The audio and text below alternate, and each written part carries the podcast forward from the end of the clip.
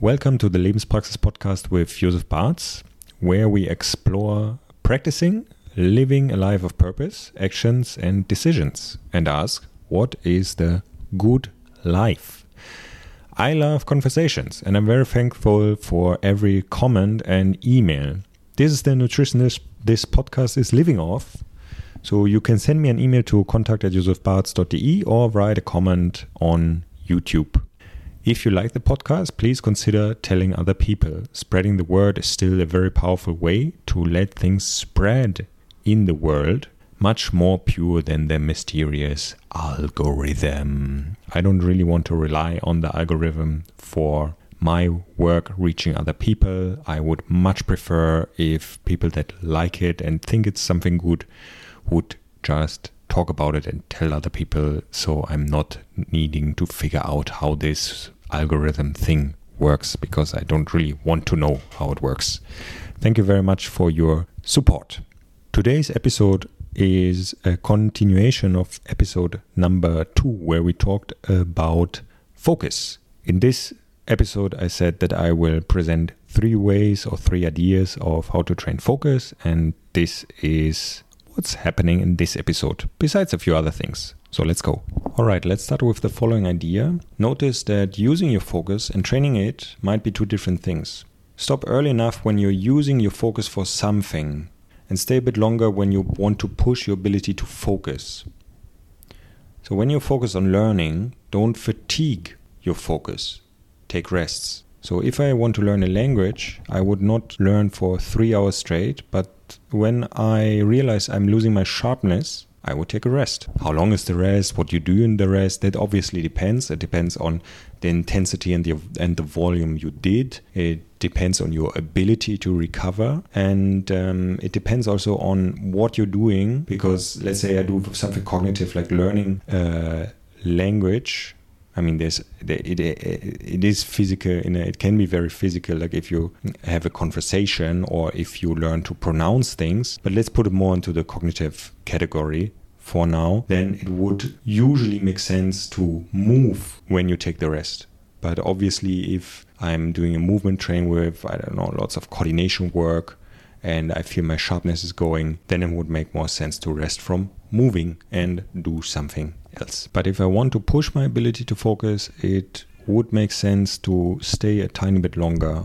But also there it's no makes no sense to go to failure basically. It's similar to strength training yeah? Just do a bit more. You just need to hit that moment where you feel okay five more minutes. I feel my sharpness is going away but i try this for five more minutes to focus and then i'm taking a rest. Good. So i train my ability to do the focus. And that's similar to strength training no? You feel okay now the push-ups get hard so I do a few more and then it's time to stop. But I don't need to go to muscular failure that I cannot do anything anymore because the reward that you get for the cost is not so good anymore. Yeah, because you will it will take longer for you to recover. The risk of injury is higher, and so on. It makes more sense for most people to train more frequent, but to not go to failure. Of course, people are different, needs to fit your lifestyle, blah blah blah blah. But let's just generalize for now. Okay, so what are the three ideas that I want to mention about practicing focus? So, number one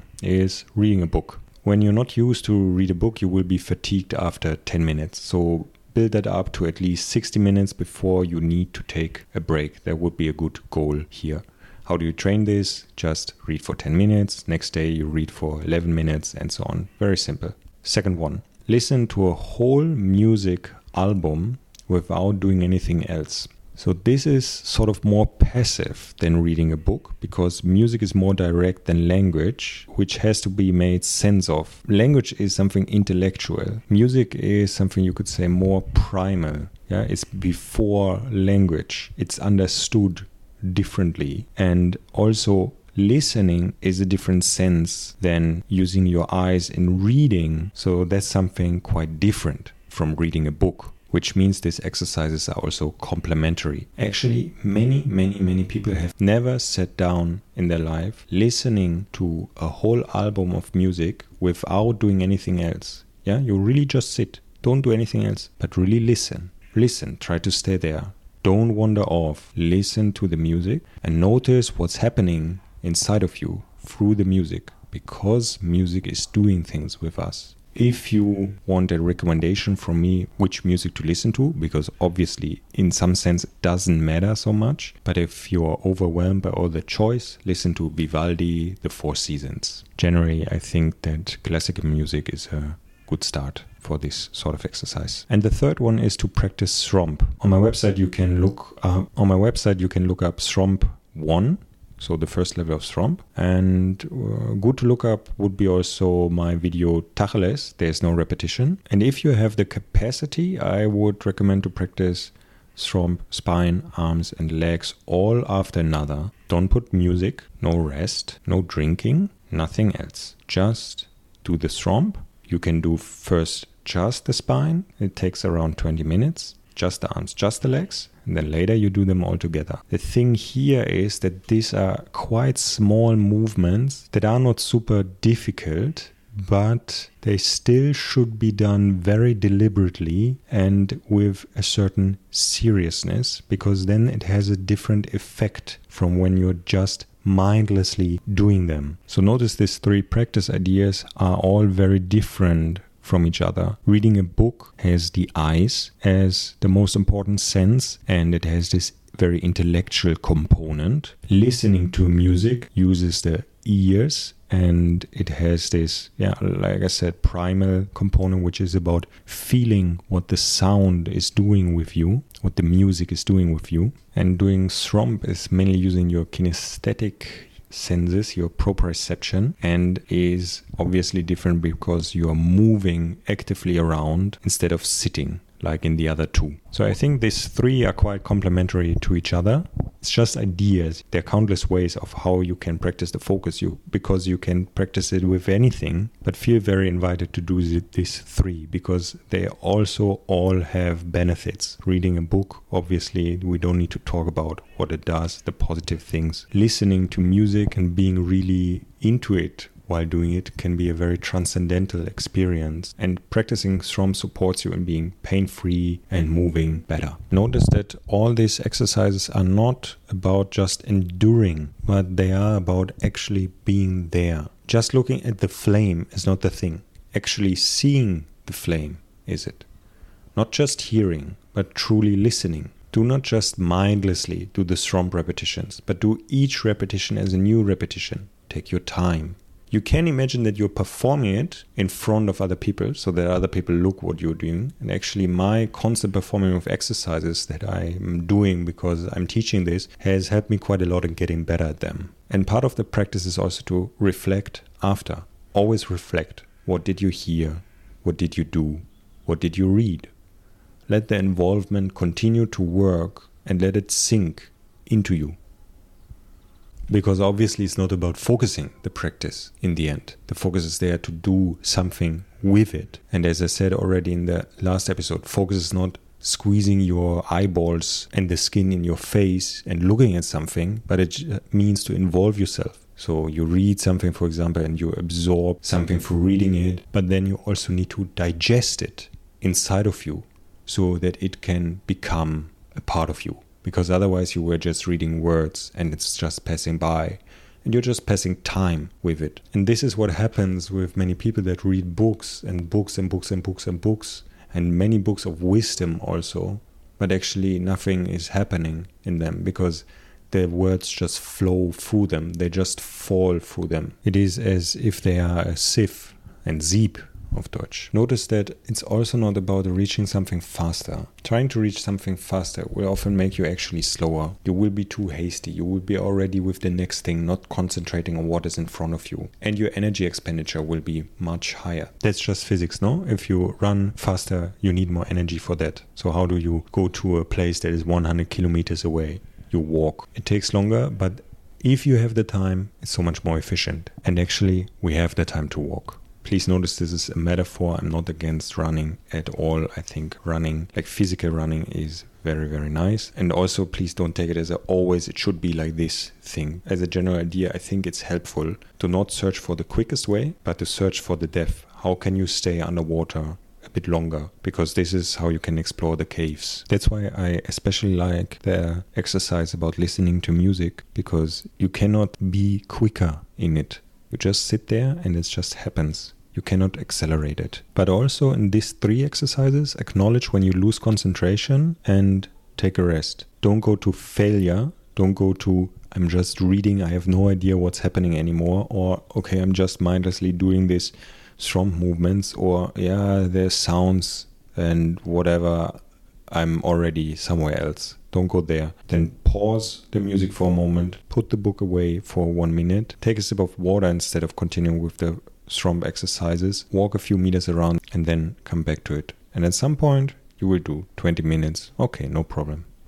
40 minutes. Okay, no problem. But always acknowledge that it's not just about showing up, but about being involved. And you cannot be involved if you're not sharp anymore. Remember, showing up is not enough. So take the rest that you need. There's another thing I want to talk about here that is also very connected to the idea of focus.